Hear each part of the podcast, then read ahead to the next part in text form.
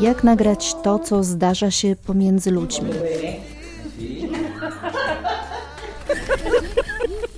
W jaki sposób opowiedzieć o miłości? Gdybym mogła się śmiać, to bym się śmiała od rana do wieczora. No.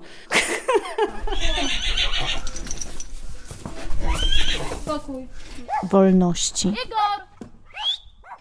Chodź! Godności. Chodź, Igorku, chodź!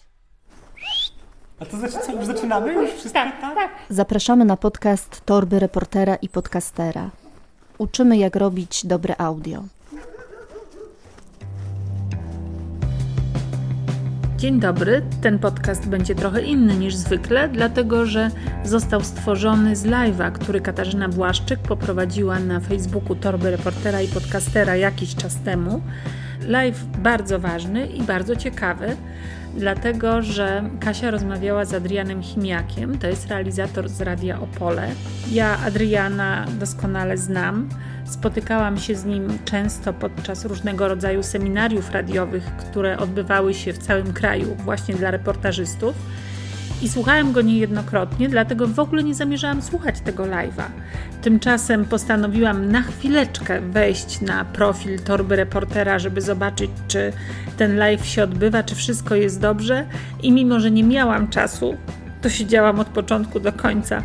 Tak było ciekawie i pisałam na swoim profilu, pisałam w naszej grupie Podcast dla firm i freelancerów. Słuchajcie, właśnie jest wspaniały live z Adrianem Chimiakiem, oglądajcie koniecznie. Możecie dzisiaj posłuchać godzinnej rozmowy na temat realizacji mikrofonów, brzmienia, ale przede wszystkim pasji. Pasji, która łączy miłośników audio. Zapraszam serdecznie. Cześć, my jesteśmy na żywo, oglądacie Torbę Reportera i Podcastera, a dzisiaj takie wyjątkowe spotkanie, ponieważ w Dzień Matki zaprosiłam ojca dzieciom, ale to myślę temat na inną okazję, natomiast ojca kilku ważnych polskich reportaży. Pamiętam bardzo dobrze jeden o Czechosłowacji, 68 i to jest reportaż, za który razem z Magdą Szybińską zdobyliście Grand Press, ale pamiętam też inny wasz wspólny reportaż o odchudzaniu, natomiast ty, Adrianie, oprócz tego, że jesteś świetnym autorem, to jesteś też realizatorem dźwięku i specjalizujesz się w realizacjach non-fiction, czyli reportaży radiowych i chciałabym trochę o tym dzisiaj porozmawiać. Dzień dobry, witam wszystkich serdecznie. Dziękuję za zaproszenie. Rzeczywiście tak, przez 30 lat pracy w radiu, to różne rzeczy się robiło. Właściwie wszystko poza sprzątaniem, takim może myciem szyb, więc i również i reportażami się zajmuję. Natomiast udało się kilka reportaży nagrać, mniej lub bardziej udanych. Myślę, że to przede wszystkim jest przygoda. Takie nagrywanie to jest przygoda, to jest fantastyczna zabawa i najważniejsze jest, tak myślę, takie trochę konfucjańskie podejście właśnie, żeby to była zabawa, a nie praca, bo wtedy jak jest ta praca przy okazji, prawda, to ona świetnie wychodzi. I mam nadzieję, że też wszystkim, którzy nas będą słuchać i ciebie słuchają od wielu, wielu już miesięcy, właśnie taki cel przyświeca, żeby to była i zabawa, a jednocześnie, żeby coś fajnego, pożytecznego wychodziło. Ja myślę, że dla wielu osób to jest nie tylko praca, ale też pasja i o tym też możemy sobie za chwilę porozmawiać. Witają się pierwsze osoby. Dzień dobry, Maćku. Bardzo nam będzie miło, jak się przywitacie, napiszecie nam, skąd jesteście i co robicie, dlaczego nas słuchacie, ale też na pewno napiszcie pytania do Adriana. Myślę, że to tutaj jest okazja zadać takie pytania dotyczące realizacji dźwięku i warto, naprawdę warto, ja też mam wiele pytań, szczególnie o dźwięk w tej przestrzeni domowej, jak go dobrze zrobić. Także zapytam cię może tak, czy da się dobrze zrealizować reportaż albo długą formę radiową, czyli na przykład podcast, bo podcasty są zazwyczaj bardzo długie, mają 30-40 minut w większości, w warunkach domowych, tak żeby to brzmiało profesjonalnie. Tak, oczywiście kwestia jest obrazu, bo z obrazem może być problem. ponieważ to chodzi o estetykę. Natomiast jeśli chodzi o dźwięk, możemy zrobić fantastyczne rzeczy. Ja jeszcze będę o tym mówił, żeby nagrywać zawsze, kiedy coś nagrywamy, nagrywać ciszę pomieszczenia, w którym nagrywamy, czy na przykład siebie. Nie wiem, czy to będzie widać. Ja tu mam taki mikrofonik. Za chwilkę powiem, o co chodzi z tym mikrofonem. Troszeczkę bardziej, jakbyś go pokazał do kamery. Tak? O, może tak, bardziej. To jest mikrofon na USB. To jest mikrofon na USB, dokładnie. To jest mikrofon, zwykły mikrofon lektorski. I ja powiem, dlaczego go pokazywałem za chwilę. Ważne jest to, wrócę do tego, nagrywania ciszy w pomieszczeniu. Chodzi też o to, żeby mieć próbkę do odszumiania, o czym też będę mówił, ale najważniejsze, ja tutaj mam taki gadżet, nie wiem, czy będzie widać. Poczekaj, spróbuję ustawić cię tak... A nie, to ja jestem większa. O, widać... teraz widać, zobacz. Tak, to jest poduszka. Po co nam ta poduszka? Otóż, kiedy chcemy nagrywać, mieć dobry dźwięk, na przykład potrzebujemy narracji albo jakiegoś opisu, no siebie chcemy nagrać dobrze, prawda, w pomieszczeniu. Za mną są gołe ściany i w tym momencie, jeśli chciałbym nagrać dobre nagranie, to wtedy będą odbicia, ten dźwięk będzie nieprzyjemny, taki z echem, prawda, gdy klasnę, to jest takie echo. Żeby się tego pozbyć, możemy oczywiście wybudować sobie studio, możemy cuda zrobić, nie ma sprawy, jeśli kogoś na to stać, jeśli ma takie pomieszczenie, bomba. Ale jeśli nie, ja wiem, że to trochę trąci amatorszczyzną, ale działa. Działa, myślę, że nawet tak samo dobrze, jak profesjonalne studio. Co trzeba zrobić?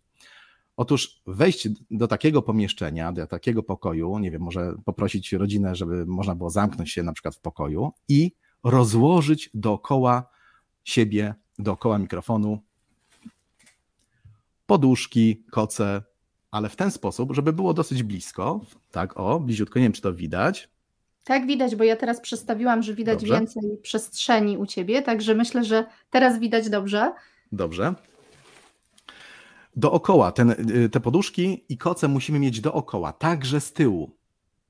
Chyba że na przykład mamy trochę pieniędzy i możemy sobie kupić profesjonalną kabinkę. W internecie to jest do dostania, nie ma problemu, możemy sobie kupić taką kabinkę, to jest taka podkowa jakby. Pamiętajmy jednak o suficie, bo od sufitu też są odbicia, więc tu musimy na tą kabinkę też coś nałożyć. Jeśli nie mamy takiej kabinki, bierzemy sobie poduchy, bierzemy sobie koce, dookoła ustawiamy, robimy daszek i mamy naprawdę całkiem przyzwoity dźwięk. Wiem, zdaję sobie sprawę, że to trąci amatorszczyzną, jeszcze raz to podkreślam, no bo to jest amatorskie, ale działa i to o to chyba chodzi. Jeśli kogoś stać na kabinkę, kilkaset złotych, nie ma sprawy. Jeśli kogoś stać, a to polecam już, mikrofon taki lektorski, który pokazywałem przed chwilą, to jest o tyle ważne, że jeśli mamy tylko mikrofon reporterski i jakąś nagrywarkę i do niego chcemy jakiś dłuższy monolog swój, mówię, narrację albo jakąś inną formę nagrywać, to jednak mikrofon reporterski nie ma tej możliwości, co mikrofon lektorski. Jeśli będziemy kupować mikrofon lektorski, nie kupujmy mikrofonu, który nie wiadomo ile kosztuje, nie kupujmy też oczywiście najtańszego. Na co zwróćmy uwagę? Najważniejsze to, żeby to był mikrofon niskoszumowy. O odszumianiu jeszcze będę jeszcze pewnie mówił. O tak, myślę, że do odszumiania to będziemy mieć tutaj mnóstwo pytań. To jest jeden z popularniejszych filtrów, który stosują podcasterzy. Także to ważny temat, ale ja mam jeszcze pytanie do tego mikrofonu lektorskiego. Mówisz, że ważne, żeby był niskoszumowy. Jak to sprawdzić? Czy to jest napisane zazwyczaj? W opisie, tak, to jest w opisie. Mikrofon, ja nie wiem, przepraszam, jeśli będą stuki teraz jakieś, mikrofon może pokażę. Podniosę tą. O. Z przodu tutaj, teraz będzie gorszy dźwięk, bo mówię od tyłu, z przodu widać takie dwa filtry, to jest filtr górny i filtr dolny. Akurat teraz mam włączony, bo do internetu nie jest nam potrzebny dźwięk, który przynosi pełne pasmo, a tu z tyłu widzimy,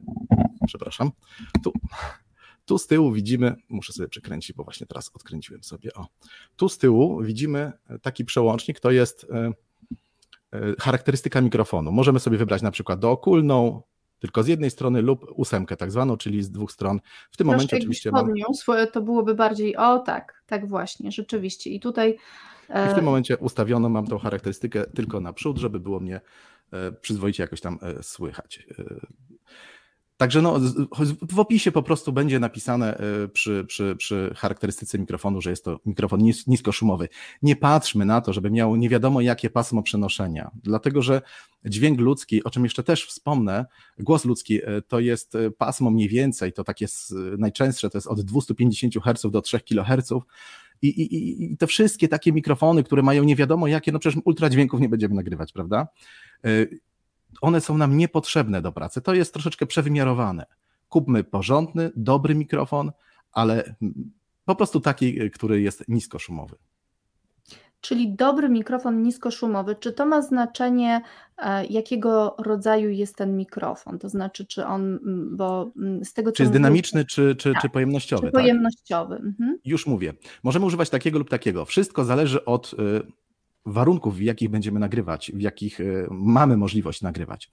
Ten akurat, z którego ja korzystam, jest mikrofonem pojemnościowym, ale mogę sobie na to pozwolić, ponieważ w miejscu, w którym korzystam z tego mikrofonu, mam dosyć dużą ciszę, jeśli mogę tak powiedzieć.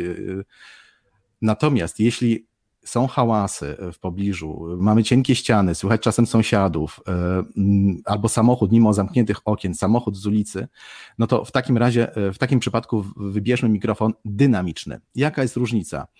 Większość oczywiście wie, o co chodzi, ale przypomnę tylko w dwóch słowach. Pojemnościowy mikrofon, który też często wymaga jakiegoś specjalnego wzmocnienia, jakiejś baterii, ale akurat ten lektorski, tego typu lektorski nie wymagają żadnych historii dodatkowych, wystarczy, że po prostu wejściem USB do komputera podłączamy, czy do laptopa, czy do stacjonarnego, nie ma znaczenia.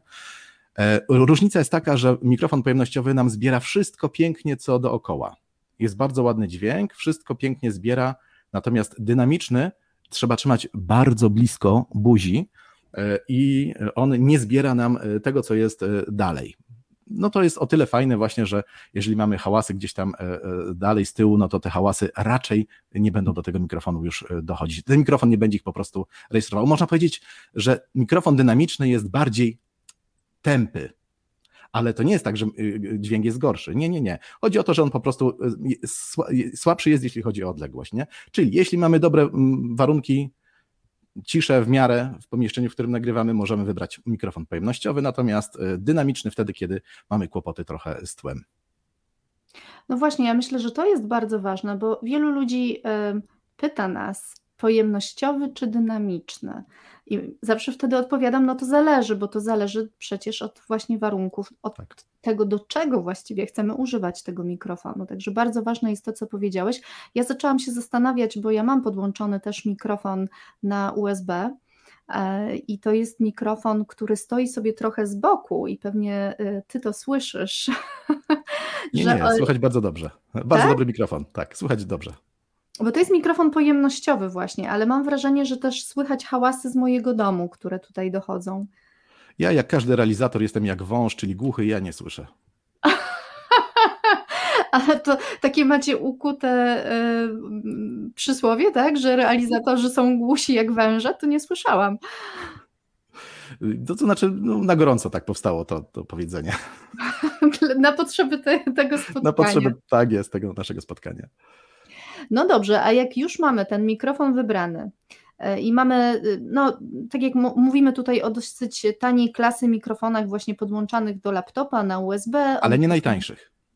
Nie najtańszych, to w jakiej cenie jeszcze zapytam? Dobrze, no jasne. Nie chciałem mówić, nie jest ważna tak naprawdę firma. Oczywiście pięknie jest, kiedy to są znane litery, kiedy firma jest wyjątkowa. Nie kupujmy oczywiście jakiegoś tam no-name'a, czyli mikrofon, który jest nie wiadomo skąd.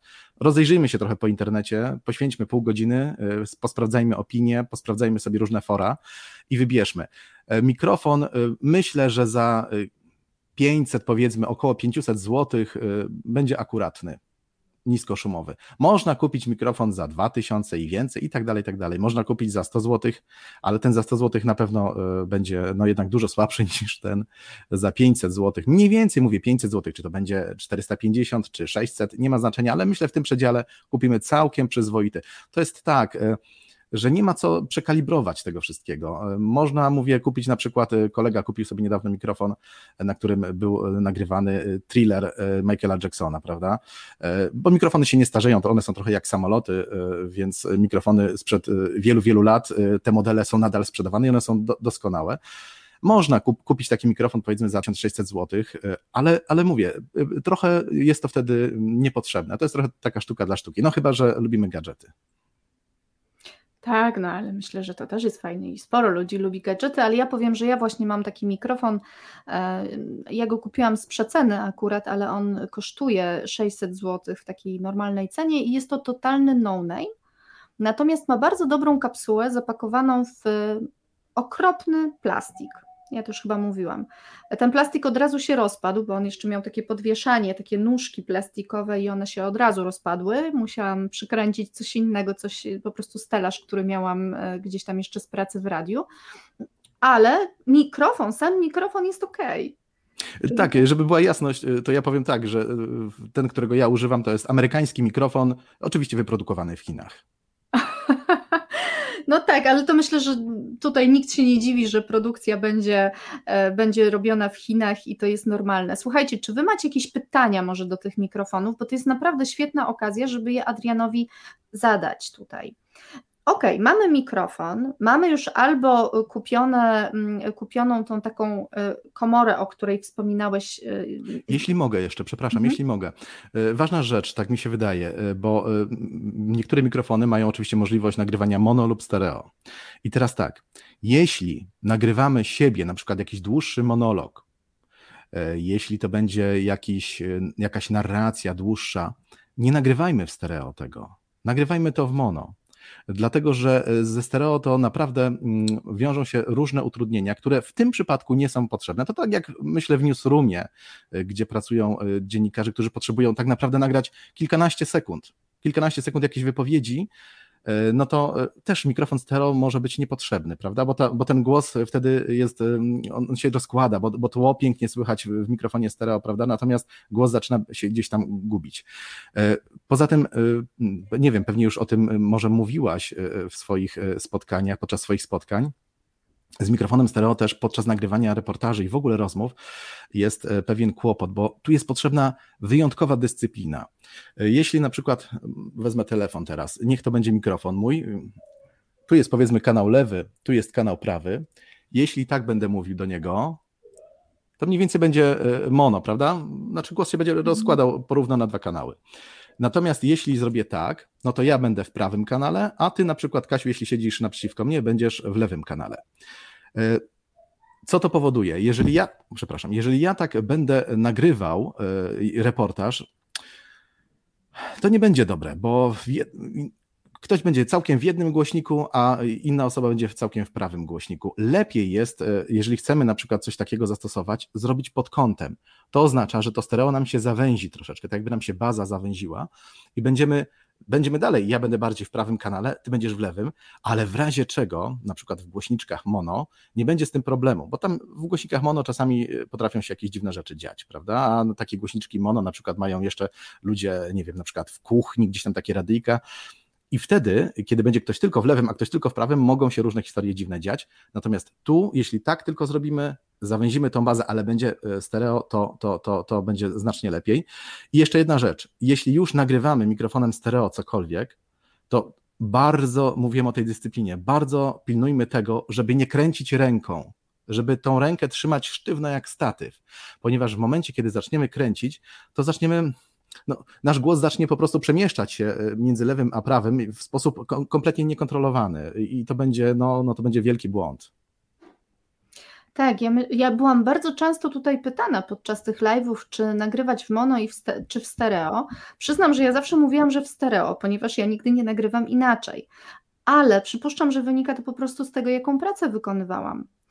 Dlatego, że jako reportażystka po pierwsze bardzo dużo pracowałam z stereo i w stereo, bo chodziło o to, żeby nagrać jak najwięcej też atmosfery, tak więc wszystkie mikrofony, które posiadam, były mikrofonami stereo. Ja nie mam doświadczeń w nagrywaniu mono i przyznam, że nawet nie przyszłoby mi do głowy załączyć mono.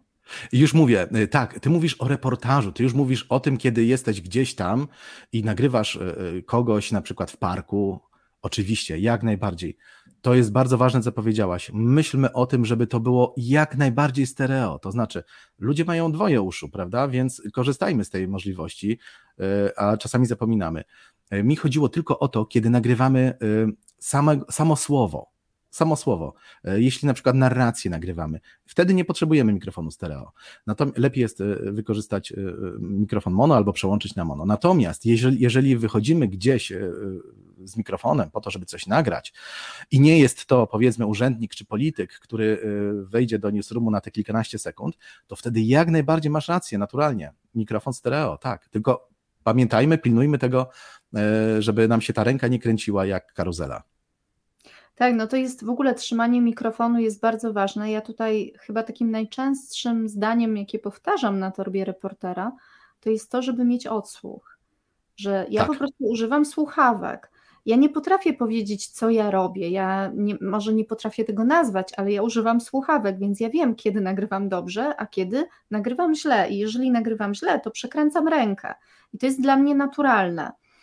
Fajne jest też to, co powiedziałeś właśnie o używaniu mikrofonów stereo. Jak byłam mała, to miałam taką manierę nagrywania jednego człowieka w jednym kanale, a drugiego w drugim i uważałam, że to jest takie fajne i niektóre moje reportaże są nagrane właśnie w ten sposób. Tak jak Beatlesi kiedyś zaczynali, prawda, stereo wchodziło, Beatlesi w ten sposób śpiewali, że głos był powiedzmy w jednym kanale, a cała muzyka, całe instrumenty były w drugim kanale, prawda? To było takie pierwsze stereo. Tak, pamiętajmy właśnie o tym, żeby pilnować. Rzeczywiście ten mikrofon stereo ma wspaniałe możliwości. Kiedyś nawet próbowano jakiś eksperymentować z Quadro 5+1. Pamiętamy te historie. To się niestety nie sprawdza. To oczywiście są wspaniałe rzeczy, piękne. Słuchałaś pewnie nieraz i reportaży, i słuchowisk nagrywanych chociażby w tej technice 5+1, ale my mamy możliwości ograniczone. W tej chwili spieszymy się. Wszędzie jest jakiś taki pośpiech, mamy mało na wszystko czasu, więc bardzo wiele rzeczy słuchamy przy okazji. Nie jest już tak, że rzadko się zdarza, że siadamy specjalnie i słuchamy jakiegoś wspaniałego dzieła w rozstawionym w pokoju jakimś takim pseudo-kinie domowym, z tym, że chodzi oczywiście o dźwięk. Więc najczęściej słuchamy radia właśnie, nie wiem, w pracy, w samochodzie, przy okazji gdzieś będąc w sklepie, na spacerze czasem wkładamy sobie słuchawki w kuchni i tak dalej. A więc tutaj ta technika 5+1, myślę, że to jest cały czas i to już pozostanie taka ciekawostka. Natomiast korzystajmy z mikrofonów stereo oczywiście przy nagrywaniu reportaży. Mamy bardzo dużo pytań, więc myślę, że teraz troszeczkę oddamy głos publiczności, bo rzeczywiście tych pytań się tutaj sporo pojawiło. Ja wrócę do góry. Karolina pyta, czy mikrofon należy podłączać do Zooma? Czy mikrofon wbudowany w Zooma jest OK? Jest takie zastrzeżenie. Wszystko to, co mówię, od tego są zawsze wyjątki. Generalnie tak, mikrofon, który jest w Zoomie, czy to będzie Tascam, nie ma znaczenia, bo to mniej więcej są porównywalne nagrywarki, one mają przyzwoite te mikrofony, natomiast tu istnieje też takie ryzyko, że trzymając taką nagrywarkę, czy nie wiem, kładąc ją na przykład gdzieś na czymś, no ale raczej trzymając, skoro tam jest mikrofon, bo chcemy w tym przypadku mieć jak najbliżej buzi rozmówcy ten mikrofon, istnieje ryzyko, że dotykając go palcami będą takie stuki, prawda, takie nieprzyjemne, niepożądane efekty.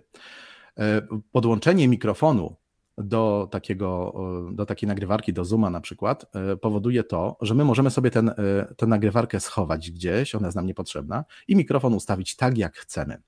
Tutaj powiem o takiej może historii, bo jest coś takiego, ty Kasiu doskonale o tym wiesz, bo jesteś uznaną reportażystką, mnóstwo nagród i tak dalej, nie chcę nawet wymieniać, bo bym nie potrafił z pamięci wymienić tego wszystkiego, ile miałaś nagród, ale doskonale wiesz, że jest coś takiego, że ludzie widząc mikrofon, kiedy mówią o bardzo ważnych rzeczach, niektórzy trochę się peszą, po prostu ten mikrofon powoduje taką konsternację. Dlatego dobrze jest nie patować tym mikrofonem czasami, albo taką nagrywarką. Ja powiem tak, że kiedyś miałem taką sytuację, że nagrywałem dziewczynę, i wiedziałem, że ona jest bardzo jakaś taka stremowana, bardzo taka wrażliwa i poprosiłem ją o kwiatki. No taki kwietnik stał na parapecie i ten kwietnik ustawiłem, no bo takie były warunki, musieliśmy siedzieć naprzeciwko siebie przy stole, nie było innej możliwości rozmowy z tą dziewczyną. Postawiłem ten kwietnik między nami i mikrofon wsadziłem w te kwiatki. Tak troszeczkę te kwiatki poprzesuwałem, że nie było go za bardzo widać, a jednocześnie był w miarę blisko buzi rozmówczyni. To spowodowało, że dziewczyna po prostu nie czuła się taka stremowana, szybko zapomniała o tym mikrofonie i myślę, że to też jest ważne, żeby nasz rozmówca się dobrze czuł. A przy okazji, tak, jeśli już mówimy o mikrofonie, to bardzo ważna rzecz. Pamiętajmy o tym, i to jest oczywista oczywistość, ale tak jak mówię, ważna rzecz i to czasami o tym zapominamy, a i o to się potykamy. Otóż pamiętajmy o tym, że mikrofon jest bardzo czułym instrumentem. I ja mówię w tej chwili o mikrofonie zwłaszcza pojemnościowym. Jeżeli będziemy mówić bliżej, ale to dotyczy też dynamicznego częściowo, jeżeli będziemy mówić bliżej, nasz głos będzie niższy, cieplejszy. Jeżeli będziemy mówić dalej, nasz głos będzie, no tak jak słyszymy, z jakimś tam pogłosem, głos będzie mniej przyjemny. Pamiętajmy, i jak gdyby już wchodzi w inny plan. Mikrofonem możemy regulować plany, doskonale to wiedzą na przykład twórcy słuchowisk, gdzie można zrobić 5-7 planów nawet, prawda? Począwszy od pierwszego, czyli tego najbliższego planu. Ja pamiętam, słuchałem kiedyś jakichś norweskich reportaży, nie pamiętam tytułu, nie pamiętam autora, ale pamiętam, że oni doskonały dźwięk mieli. Nie mam pojęcia, jak to zrobili. Ale jak blisko oni są, oni tak, wchodzą ci do głowy, bo tak oni są mikrofonu. To jest szkoła norweska, absolutnie oni są z tego znani. Mikrofon jest tutaj i ten bohater mówi, a ja mam wrażenie, że wchodzi mi po prostu tutaj do głowy i że ta moja głowa zaraz rozerwie, bo to często są mrożące krew w żyłach historie, niczym kryminały skandynawskie. Tak, ale pamiętajmy też o tym, poeksperymentujmy, popróbujmy, jakie możliwości mają nasze mikrofony, czy rzeczywiście możemy z bliska różne rzeczy nagrywać, ale pamiętajmy o tym, że jeśli mówimy za blisko, to są tak zwane dmuchnięcia, czyli przy literach P, B, jest, no, dużo wiatru się wydziela i wtedy są takie, ja pokażę, że nie wiem, czy to było słychać? Tak. Są takie dmuchnięcia, na które po prostu dyskwalifikują dane słowo, dany dźwięk, więc musimy wyczuć, nauczyć się, poeksperymentujmy sobie, weźmy kiedyś, nie wiem, troszeczkę czasu poświęćmy i właśnie ponagrywajmy z różnej odległości słowo i zobaczmy, jakie wtedy możliwości ma mikrofon. No właśnie, bardzo wiele osób też o to pyta i ma z tym problem i ja robiąc teraz też podcast z jedną dziewczyną, z Izą Kaźmierczak, właśnie też my to robimy zdalnie, ja nie bardzo to słyszę przez komputer, tak, że ona właśnie ma te p i by i nie potrafiłam jej pomóc. Jaka tu jest rada, jaka jest metoda? Ona sama powinna się ponagrywać, tak? I tak, sama najlepiej posprawdzać możliwości. Oczywiście dobrze jest sobie kupić różnego rodzaju gąbki na mikrofon, różnego rodzaju właśnie jakieś tam nakładki. Telewizja akurat tutaj może być wzorem, dlatego że oni często nagrywają na dworze, gdzie no ten wiatr jednak jest i te nakładki pomagają właśnie. Takie futerka różnego rodzaju pozwalają na to, że ten dźwięk nie ma tych pyby na przykład, albo też wiatr nie powoduje tego takiego dyskomfortu przy słuchaniu. Pamiętajmy też jednak o tym, że jeżeli za gęstą jakąś gąbkę założymy, to wtedy ten dźwięk będzie troszeczkę inny, zmieni się jego charakterystyka, na przykład mniej będzie wysokich tonów i tak dalej, więc też posprawdzajmy, ponagrywajmy, poprzykrywajmy różnymi gąbkami, bez gąbek, sprawdźmy, jak to wszystko działa, jak to funkcjonuje. Wracam do pytań naszych słuchaczy, naszych odbiorców. Maciek tutaj dał taką uwagę, ale można stereo rozbić na mono i potem te ścieżki mono zmiksować. A propos nagrań głosu w mono. Co sądzisz o takim pomyśle? To znaczy w ogóle fajnym pomysłem jest to, żeby na przykład nagrywać, a w nagrywarkach w tej chwili nie ma z tym problemu, żeby nagrywać na więcej niż jeden mikrofon. Jeżeli mamy oczywiście stabilne nagranie, czyli nie jesteśmy w ruchu, ale na przykład, no bo czasami się tak zdarza, że siedzimy przy nagraniu, bo na przykład, nie wiem, ktoś jest na wózku, no z różnych powodów, siedzimy po prostu i no, musimy nagrać na siedząco.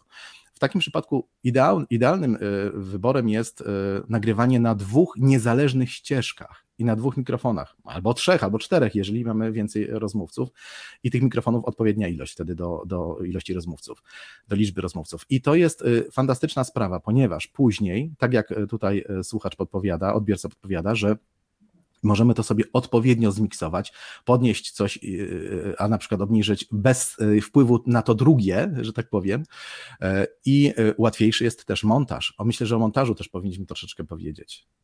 Tak, o montażu to na pewno i to za chwilkę.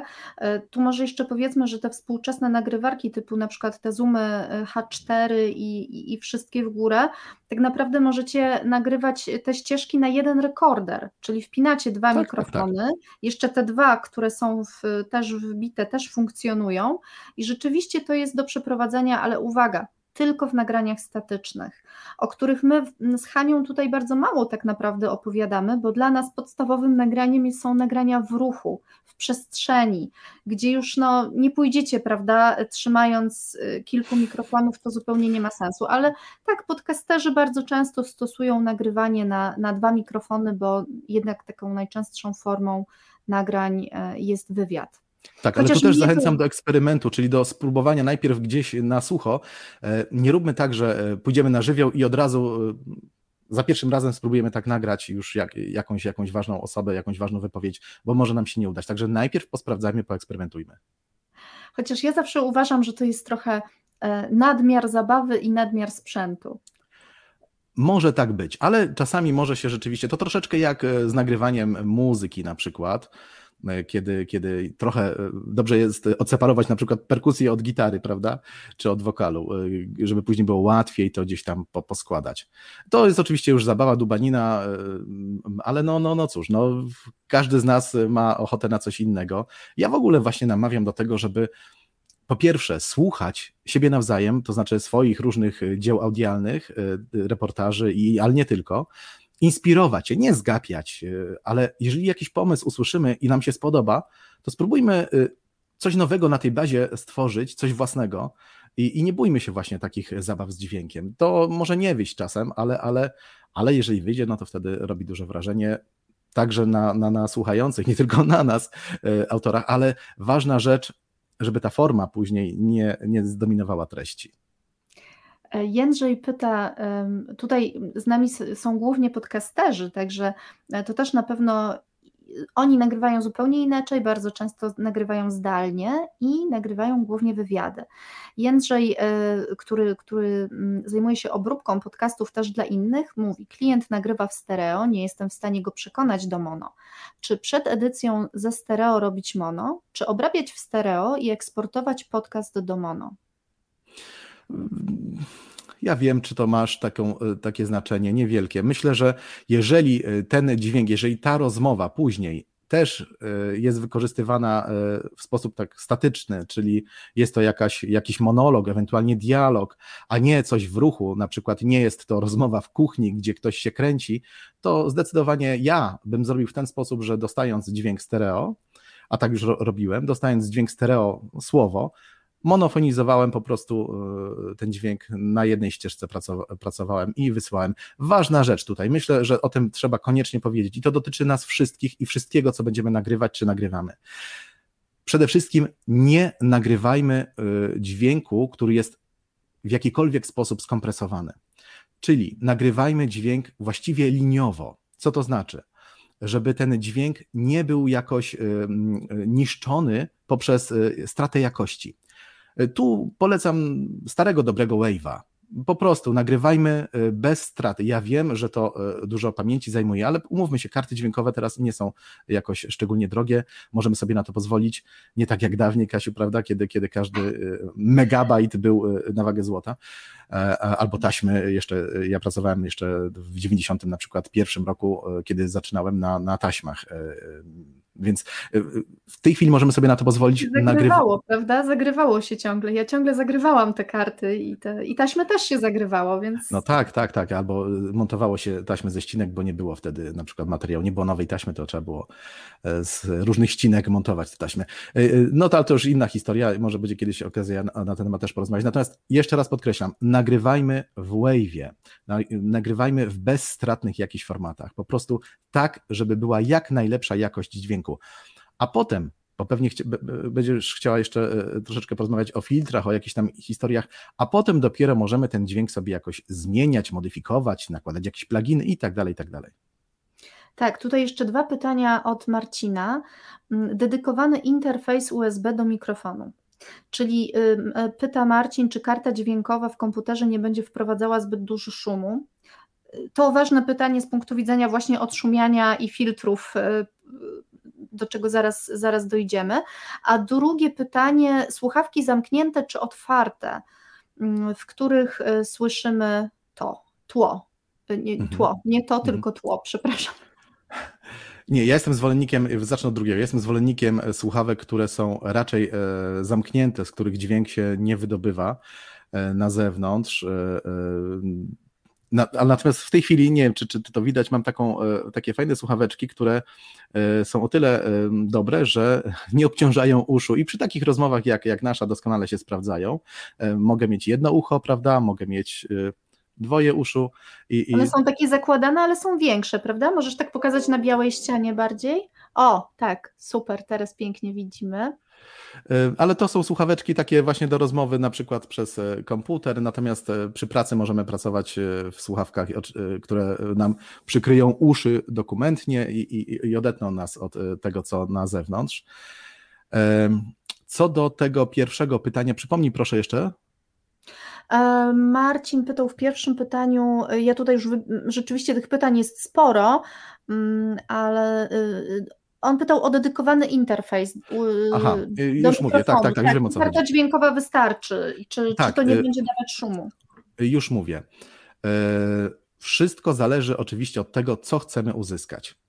Jeśli, nie wiem, nagrywalibyśmy jakiś instrument do muzyki klasycznej, no to tu rzeczywiście bardzo ważne jest, czym nagrywamy i na co nagrywamy. Natomiast słowo nie jest aż tak wymagające i tutaj właściwie każdy w tej chwili nowoczesny komputer ma taką kartę dźwiękową, zresztą one są też teraz zintegrowane, tam nie ma za bardzo co do wyboru, nie możemy za bardzo powybrzydzać. One są właściwie na tyle wydajne i na tyle przyzwoite, że słowo nie jest aż tak bardzo, nie wiem, zaszumiane. I czy włożymy nawet, bo ja mam w tej chwili taki komputer, pewnie nie widać, który ma 723 lata już i no laptop jest dość wiekowy. Ja na nim nagrywam różne rzeczy. Nagrywamy też książki, lektorkę, różne rzeczy i nie ma z tym problemów. Natomiast rzeczywiście są szumy, powstają szumy i trzeba to później zredukować. Może Kasiu teraz w takim razie spróbuję 2 słowa o tych szumach powiedzieć, o tym odszumianiu. Zdecydowanie, bo to jest też temat, który mnie bardzo interesuje. Ja się przyznaję, że ja odszumiać nie potrafię. Tu nie ma żadnej filozofii. Tu trochę tak jak z tą poduszką i kocem. Ważne jest, żeby tych szumów oczywiście nie było. I tu kolejne przypomnienie, nagrywajmy ciszę pomieszczenia, w którym dokonywane jest nagranie. Po nagraniu, jeśli skończymy nagranie, po prostu poczekajmy, zamilczmy, nie oddychajmy. Siedźmy tak kilkanaście sekund przynajmniej po to, żeby później mieć próbkę do odszumiania. I odszumiać możemy właściwie tych programów, jest mnóstwo i nie ma znaczenia, czy to jest jeden program, czy drugi, bo różnice są nie aż tak istotne dla słowa. Więc możemy nawet w Audacity to zrobić, gdzie w darmowym programie, gdzie taka funkcja też jest. I jak robimy to? Oczywiście po nagraniu zaznaczamy sobie, odsłuchujemy, oczywiście są szumy. Mówię cały czas o nagraniu słowa, czyli na przykład narracji. Nie mówię w tej chwili o nagraniu reporterskim gdzieś na zewnątrz. Pamiętajmy o takiej rzeczy, że każde odszumianie niesie ze sobą jakieś pogorszenie dźwięku. Odszumianie polega na tym, że dajemy komputerowi jak gdyby próbkę pewnych częstotliwości, które są niepożądane, których nie potrzebujemy. No i ten komputer wycina je. z tego, co z całego dźwięku, prawda? Ale wycinając je, pozbawia też tych częstotliwości właśnie to słowo. Więc trzeba bardzo ostrożnie podchodzić do takiego odszumiania. Co robimy? Mamy te kilkanaście sekund na końcu tej ciszy, bez żadnych stuków, żadnego naszego oddechu i tak dalej. Podwyższamy sobie troszeczkę poziom tego szumu, na przykład, no nawet nie troszeczkę, dosyć przyzwoicie podwyższamy, tak żeby mocno nam szumiało, żeby nam mocno przez te kilkanaście sekund szumiało, wzmacniamy po prostu głośność tego szumu. Ale o 6 decybeli czy o 9. Eksperymentujmy. Wszystko. Dlaczego nie mówię? Dlatego nie mówię, że wszystko zależy od pomieszczenia, od mikrofonu, od właśnie karty dźwiękowej, komputera i tak dalej, i tak dalej. Mnóstwo jest tych zmiennych. Musimy sami spróbować sobie. Znów tak jak z nagrywarką, tak samo tutaj z odszumianiem. Zróbmy to najpierw mniejszym poziomem, potem większym. Poeksperymentujmy, zobaczmy, co będzie najlepsze. Czyli podnosimy sobie ten szum o ileś tam decybeli, zadajemy komputerowi, dajemy tą próbkę, zaznaczamy cały dźwięk i odszumiamy ten dźwięk. I sprawdźmy w momencie, kiedy odszumimy, bardzo uważnie posłuchajmy, czy na przykład słowo nie zaczyna nam troszeczkę falować, czy niezbyt mocno ucięliśmy tych częstotliwości. Porównajmy sobie, cofnijmy sobie i porównajmy z tym, co było przedtem i znów cofnijmy po raz drugi i sprawdźmy, jak to jest po tym odszumianiu. Porównajmy. Pamiętajmy, jeżeli odszumimy za bardzo, głos będzie falował, będzie nieprzyjemny, po prostu będzie do niczego. Będzie taki, jakby ze stacji Mir trochę był nadawany, prawda? Więc bardzo ostrożnie podchodzimy do odszumiania. Stąd bardzo ważne jest, myślę, żeby kupić mikrofon, który jest niskoszumowy, a te szumy, które karta dźwiękowa w komputerze wytwarza, czy w ogóle suma tych wszystkich szumów, nie jest aż tak bardzo ważna, żebyśmy sobie ze słowem nie poradzili. I eksperymentując w ten sposób właśnie różnym poziomem odszumiania, możemy osiągnąć całkiem dobre rezultaty, porównywalne, naprawdę porównywalne z tym, z nagraniem ze studia, prawdziwego studia. No ale to pewnie trzeba mieć i umiejętności i to troszkę trwa, bo tego jednak nie robimy tak... Nie, żadnych umiejętności. Jeszcze raz króciutko powtórzę. Mamy dźwięk. Kilkanaście sekund, musimy pamiętać o tym. Kilkanaście sekund ciszy. Bierzemy tę ciszę, podwyższamy jej poziom. Dajemy komputerze, masz oto tę próbkę, komputer przyjął, odszumiamy cały dźwięk i sprawdzamy. No i cała filozofia. No tak, ale trzeba eksperymentować, żeby trafić. O tym mówię, że to nie jest takie... Dla mnie to nie jest do tej pory, zobacz, tyle lat pracuję. No jasne, ja staram się nagrywać tak, żeby nie trzeba było odszumiać, to powiem od razu, bo jestem leniwa. I nie chce mi się tego po prostu robić, nie chce mi się siedzieć i sprawdzać, tak, co będzie dobre. Natomiast ostatnio dostałam od kogoś dźwięk, którego miałam użyć, to był akurat podcast, no i to był dźwięk odszumiony, a jednocześnie skompresowany.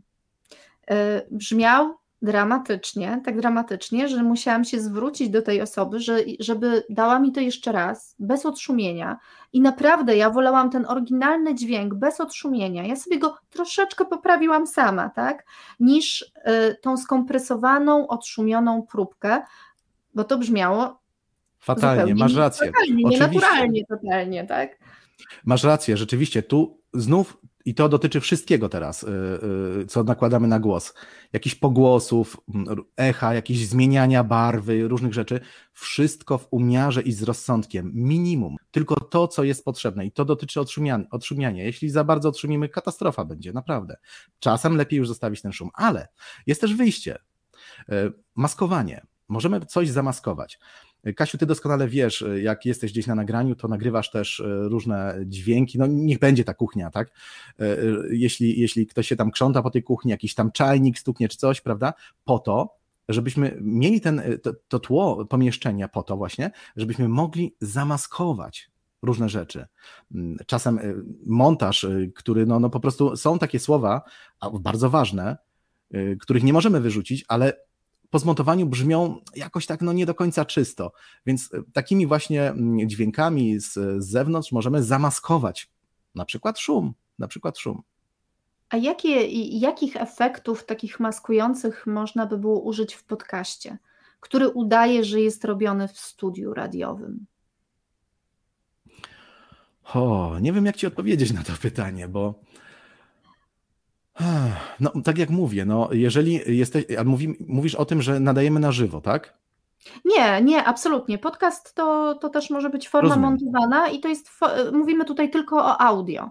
No to nie, no to jeżeli mówimy o audio, czyli nie martwimy się naszymi kocami, to powracam do koców i poduszek. Jeżeli są blisko właśnie tego typu, to oczywiście nie musi być koc, ale musi być coś puchatego, mechatego, coś, co pochłania dźwięk, a nie odbija go. Na przykład jak jesteśmy gdzieś na nagraniu i możemy sobie wybrać, ja bym też chciał o tym powiedzieć, na co zwrócić uwagę, jak będziemy nagrywać w jakimś tam pomieszczeniu u kogoś, ale zwróćmy na to uwagę, żeby na przykład, jeżeli już nie mamy wyjścia, to gdzieś nagrywać przy półce z książkami chociażby, albo gdzieś, gdzie jest jakaś może makatka powieszona, coś, co pochłonie dźwięk, co nie będzie nam odbijać tego dźwięku. I tak samo właśnie z podcastami. Nagrywajmy to w takim miejscu, gdzie będziemy dookoła siebie mieli coś miękkiego, coś, co nam ten dźwięk ładnie pochłonie. I myślę, że tu jest cały sukces, a potem można oczywiście delikatnie odszumić, ale przede wszystkim tak naprawdę najważniejsza jest treść. No właśnie, treść jest bardzo ważna. Tutaj jeszcze Alice też pyta o mikrofony. Czy do statycznych rozmów, jakie mikrofony się sprawdzą? O tym mówiliśmy, że sprawdzą się mikrofony lektorskie najbardziej, tak? Do statycznych nagrywanych rozmów i właśnie te koce. Adrian proponuje, żeby się nimi otoczyć. Tak, oczywiście, ja jeszcze przepraszam, że wchodzę w słowo, jeszcze raz mówię, wiem, że to trąci amatorszczyzną, powtarzam to trzeci raz, ale jeśli nas stać na to, żeby obłożyć pomieszczenie, w którym nagrywamy specjalną jakąś taką formą profesjonalną i tak dalej, jeśli mamy na przykład, nie wiem, kilkanaście albo i 20 000 złotych wolne, to możemy zrobić fajne takie studyjko, prawda? Możemy to fajnie wszystko wygłuszyć, niekoniecznie tymi słynnymi opakowaniami po jajkach, bo to oczywiście kiedyś też się tak robiło, ale no mówię, no to kosztuje. Natomiast bezkosztowo właściwie możemy sobie pozwolić w ten sposób, że możemy tymi kocami, albo mówię, zainwestujmy kilkaset złotych w taką kabinkę. Tylko pamiętajmy też, że od sufitu też się dźwięk odbija. Mhm. Tak, no te kabinki to można było często zobaczyć właśnie w mediach społecznościowych, na fejsie czy na Twitterze też, jak dziennikarze, jak był taki totalny lockdown i jak dziennikarze pokazywali, jak pracują, szczególnie dziennikarze w Stanach Zjednoczonych. Oni bardzo często pokazywali właśnie te takie półokrągłe kabinki, w których siedzieli i tam nadawali do tego mikrofonu. Ale zdradzę tajemnicę, taka kabinka czasami jest gorsza od kocy. Czyli koc, po prostu należy mieć koc. Tak, ale albo ręcznik na przykład, jakiś frotę. Mhm. Coś, co jest miękkie, tak? Coś, co ten dźwięk pochłonie. Ja zrobiłam kiedyś taki podcast, zresztą nie wszyscy realizatorzy się tutaj ze mną zgodzili, czy trzeba nagrywać w szafie i ja wtedy powiedziałam, że nie, absolutnie nie trzeba nagrywać w szafie, bo dla mnie wchodzenie do szafy po to, żeby nagrywać podcasty jest takie... Nie przesadzajmy. Nie chcę siedzieć w szafie przez godzinę. No ale rozumiem, że ktoś może lubić, ktoś może mieć dużą garderobę na przykład, tak? I wtedy... Tak, ale wiadomo, chodzi o pewną ideę, o pewien pomysł na dźwięk, prawda? Czyli chodzi o to, żeby nie był ten dźwięk szpitalny, żeby nie był... Czasami jak słucham niektórych korespondentów różnych, czy radiowych, czy telewizyjnych, którzy nadają z jakiegoś pomieszczenia, to mam wrażenie, przepraszam, że to powiem, ale że oni się zamknęli w jakimś toj-toju. Ten dźwięk po prostu jest tak zły, tak męczy, że on jest nieprzyjemny, prawda? A wystarczyłoby czymś miękkim wyłożyć. Mhm. A jakie jeszcze, czyli szukać miękkich przestrzeni, jeżeli nagrywamy nasz głos. To jest taka rada, z którą powinniśmy zostać. Mówiłeś też o książkach. To jest coś, co wiedziałyśmy z Hanią intuicyjnie, dlatego że my bardzo często nagrywamy po prostu ludzi w ich pokojach. I też wtedy szukamy tego pokoju z książkami, bo zauważyłyśmy, że tak jest dobrze. Tak, bo one pochłaniają, one są nierówne, one są miękkie, prawda? Ten dźwięk się tam gdzieś rozbija i on już tak nie wraca, to prawda. Mhm. Alice tutaj pisze, że miała na myśli skomplikowane pomieszczenie, nie pomieszczenie, tylko na przykład ławkę w parku, bibliotekę, pomieszczenie, którego nie można przystosować poduszkami. Ławka w parku, no to jest znakomita sytuacja. Tutaj nic nie trzeba kombinować. Tu nie trzeba nic kombinować. Tu jest po prostu idealna sytuacja. Siadamy i nagrywamy. Tylko pamiętajmy, jeżeli nam gdzieś mamy z tyłu gdzieś blisko dosyć, na przykład plac zabaw, albo jakiegoś ptaka namiętnego, jakiegoś kosa na przykład, to pamiętajmy, że później może być kłopot przy montażu. Kiedy na przykład będziemy chcieli wyrzucić jakieś słowo czy zdanie, to się może później nagle okazać, że coś się dzieje dziwnego z tłem. I no tutaj trzeba po prostu... A jeśli będziemy mieć mikrofon stereo, a ja akurat polecam do nagrań tak jak ty w terenie mikrofon stereo, no to tutaj będziemy mieć problem, bo na przykład jedno dziecko gdzieś nam krzyknie tak nagle, to dziecko jest gdzieś indziej w tle, prawda? Musimy na to zwrócić uwagę, żeby... Jeśli mogę jeszcze, właśnie, bo tak mi się wydaje, że to też jest istotne, że jeśli nagrywamy kogoś, albo u kogoś, albo nawet u siebie, to pamiętajmy jeszcze o takich niby oczywistościach, jak o tym, żeby zamknąć okno, żebyśmy nie mieli niepożądanych efektów. Pamiętajmy też o tym, jeżeli gdzieś jakaś neonówka świeci. Neonówki właściwie my nie za bardzo słyszymy, ale czasami jest tak, że mikrofon po prostu takie bzyczenie, takie brumienie nagrywa. To samo, nie wiem, z akwarium. Oczywiście nie o to chodzi, żeby rybkom całkiem wyłączyć, prawda, żeby im tam ten tlen nie pompowało, bo się to może źle skończyć. A przy okazji tak mi się przypomniała taka historia, pewnie znasz, nasza koleżanka z Radia Białystok kiedyś pojechała na nagranie i poprosiła pana, z którym nagrywała, żeby wyłączył lodówkę, ponieważ ta lodówka bardzo głośno pracowała. No i pan oczywiście spełnił życzenie, lodówkę wyłączył. Nagranie tam ze 3 godziny potrwało, no i wszystko fajnie, ale kilka dni później ten pan z pretensją zadzwonił do reporterki, żalił jej się, że lodówka mu się rozmroziła, ponieważ z tego wszystkiego był tak rozemocjonowany, że zapomniał jej włączyć, a miał w zamrażarce mnóstwo kotletów. Mówi, że od kilku dni je te kotlety tylko na śniadanie, obiad i kolację, także może się taka historia też zdarzyć, więc pamiętajmy o tym, żeby później przypomnieć tym ludziom, żeby włączyli lodówkę. To samo z telewizorami, odbiornikami radiowymi i wszelkimi zakłócaczami wyłączamy, prosimy o wyłączenie. Nikt się nie obrazi na nas o to, że poprosimy o coś takiego. Wręcz przeciwnie, myślę, że może ktoś pomyśleć, że profesjonalnie podchodzimy do tego, tak? Także wszelkie zakłócacze, z którymi możemy mieć problemy, rozejrzyjmy się po pomieszczeniu i sprawdźmy, co możemy wyłączyć, czego się możemy pozbyć. Tak, to bardzo ważne, ale już słyszałam tyle wersji tej historii, że postanawiam zadzwonić do Białegostoku, dowiedzieć się, czy to była świnia, z którą ona wróciła do domu, czy to były kotlety, które pan musiał jeść, czy to była świnia, którą pan musiał jeść, bo ta historia, słuchajcie, to jest taki mit, radiowy mit i on tak narasta. Już nikt nie wie, co było w tej lodówce, ale wiadomo, że coś było i się rozmroziło. Ale warto zapamiętać o tym właśnie, żeby mieć to na uwadze, że jednak no, trzeba pewne rzeczy wyłączać. No ale też myśleć o ludziach. I taka zupełnie uwaga na marginesie, że myślmy też o ludziach, kiedy nagrywamy jakieś niesamowite historie, że czasami ktoś, kto zdradza nam wyjątkowe rzeczy, może nie powinien powiedzieć wszystkiego i wtedy my musimy też myśleć o tym, o kimś, żeby na przykład, nie wiem, pewne rzeczy nie pojawiły się, słowa, które mogłyby po prostu zaszkodzić tej osobie, nie? Ale to tak na marginesie. No tak, ale o tym to już myślimy podczas montażu. I jeszcze na koniec zapytam Cię o to, no właśnie, jak już mamy ten materiał, to też bardzo takie częste pytanie do torby reportera. I jest go dużo po prostu, bo jest to na przykład materiał reporterski. Jak to wszystko ogarnąć? Jak to na przykład przygotować do pracy z realizatorem dźwięku? Mhm. Jak ogarnąć taki materiał? Ja powiem, jak ja robię, czy moi koledzy. Przede wszystkim to jest każde słowo, które pada w reportażu, czy w jakiejś innej formie tego typu, słuchowisko, którejkolwiek formie, musi być wyjątkowe, musi mieć sens. My nie możemy używać samej gramatyki, bo czasami jest tak, że ludzie mówią, a nic z tego nie wynika. Nie. W reportażu musi być bardzo ważna treść, bardzo ważne emocje, które te słowa powodują, natomiast nie może być słów przypadkowych, więc już nagrywając myślmy sobie, na przykład to może być dobre na koniec może, albo gdzieś tam, to mogę pominąć. Myślmy w ten sposób już, w momencie kiedy będziemy mieli, sama wiesz dobrze, 12 godzin nagrań nieraz albo i więcej, w takim przypadku podejdźmy do tego tak, nie możemy opowiedzieć o wszystkim, bo będzie zbyt wiele wątków, ludzie się pogubią. To musi mieć szkielet, musi mieć po prostu ręce i nogi i pójść w jakiś jeden temat, w jakąś jedną rzecz. Po co to robimy? Dlaczego tę rzecz chcemy zrobić? I wtedy trzymajmy się tego, że chcemy pokazać to i wtedy inne wątki omińmy. Może kiedyś do nich wrócimy, możemy drugą rzecz zrobić, nie ma sprawy.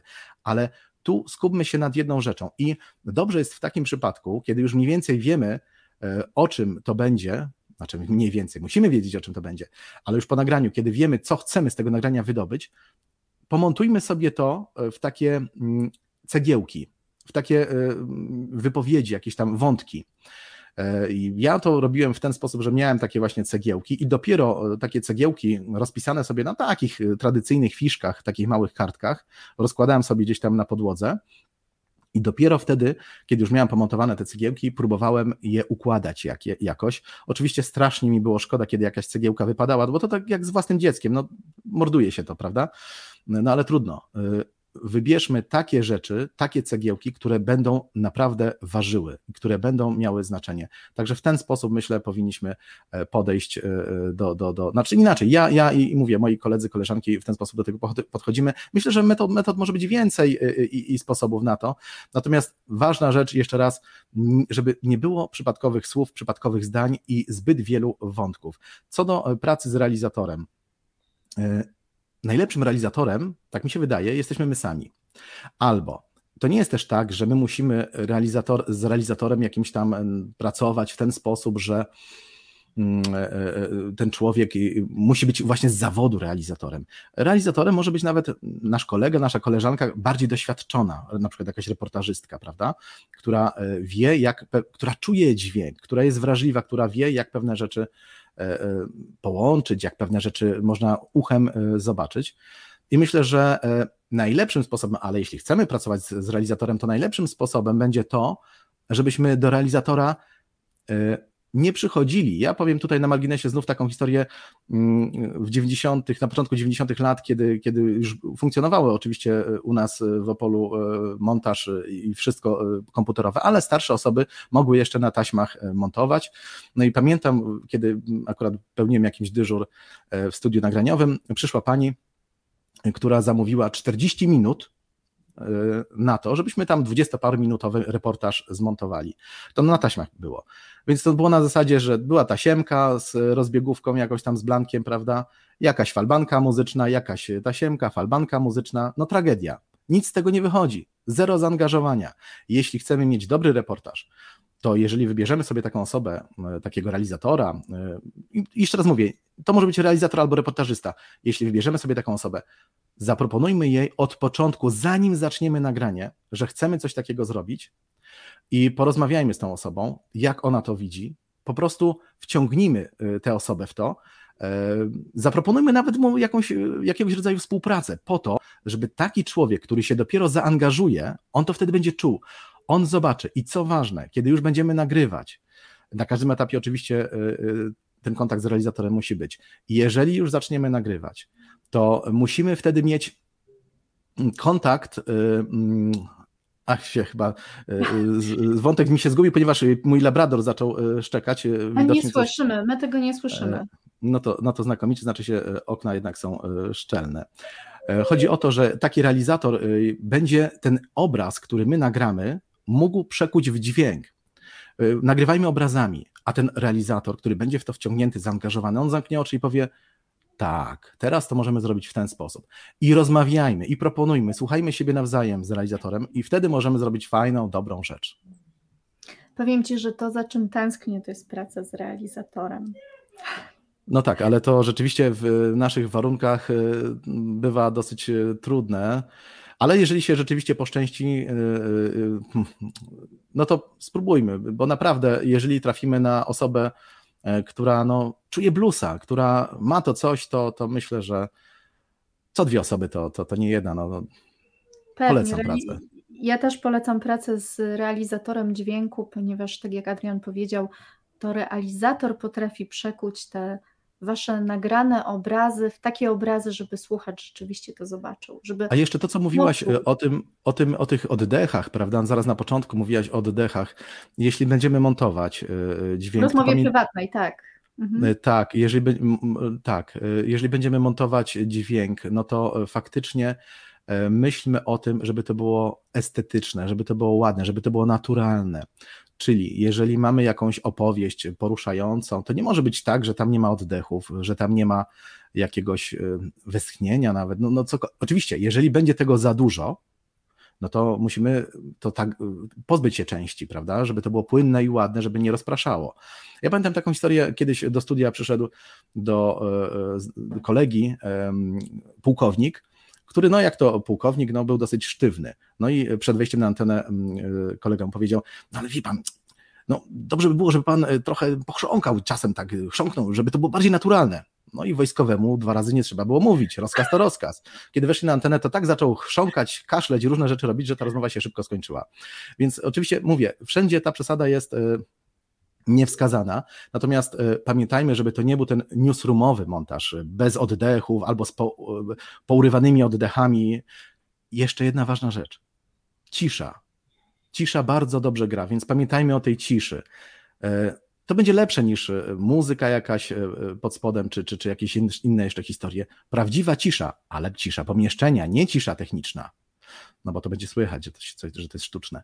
Cisza pomieszczenia, dlatego nagrywajmy pomieszczenie, bo to pomieszczenie później możemy podłożyć tę ciszę. Cisza naprawdę gra, także montaż musi być ładny, estetyczny, naturalny. Adrian, ja bardzo Ci dziękuję za dzisiejsze spotkanie, bo to jest naprawdę dla mnie również wielka inspiracja. Dziękuję Ci za wszystkie wiadomości techniczne. Dziękuję. No nie udało się wszystkiego powiedzieć, nie zdążyłem powiedzieć o tym, że powinniśmy czasem włączyć na przykład filtr dolnych częstotliwości w mikrofonie, kiedy nagrywamy gdzieś, ale myślę, że to jeszcze... No szybciutko, co jeszcze mamy robić? Nie, to już mówię, to zbyt dużo tego wszystkiego. Uważajmy też na efekty dźwiękowe, jeśli potrzebujemy jakieś efekty, tylko swoje efekty nagrane przez siebie. Oczywiście są wyjątki wtedy, kiedy na przykład, nie wiem, potrzebujemy traktor z lat 40. i gdzieś tam znaleźliśmy na jakimś, nie wiem, YouTubie, pamiętajmy też o prawach autorskich, no to wtedy sprawdźmy, czy ten traktor nie jest z lat 70. jednak. Ważne, żeby to, co robimy, było naprawdę na tip-top, żeby to było najwyższej próby. Niech to trwa 1,000,000 lat praca nad tym, ale to, co wyjdzie, żeby było super. Ja mam taki pomysł. Ja myślę, że powinniśmy nagrać podcast. Podcast właśnie o tym, czego nie powiedzieliśmy w tym live'ie. Także już Cię serdecznie zapraszam. Myślę, że podcast powstanie gdzieś tam w wakacje albo po wakacjach pewnie dopiero, ale już zapowiadamy, że z Adrianem jeszcze się spotkamy, nagramy się w takim razie dźwiękowo i będzie super, odpowiemy na te pytania, na które nie mogliśmy odpowiedzieć i poruszymy te tematy, na które już tutaj nie starczyło czasu. Dziękuję Adrian, dziękuję wszystkim za udział. Cześć! Adrian Chimiak, gość Katarzyny Błaszczyk, występował już w podcastach Torby Reportera i Podcastera. Możecie znaleźć na naszym blogu podcast z nim, kiedy opowiada o muzyce. To z kolei był zapis wykładu, który Adrian wygłosił podczas ogólnopolskiego seminarium reportażystów radiowych w Warszawie, które organizowało studio reportażu i dokumentu Polskiego Radia, w którym to studiu kiedyś z Kasią Błaszczyk pracowałyśmy. Także zapraszam również do tego podcastu o muzyce. No i zapraszam do naszych następnych podcastów, wpisów i naszej aktywności na Facebooku Torby Reportera i Podcastera.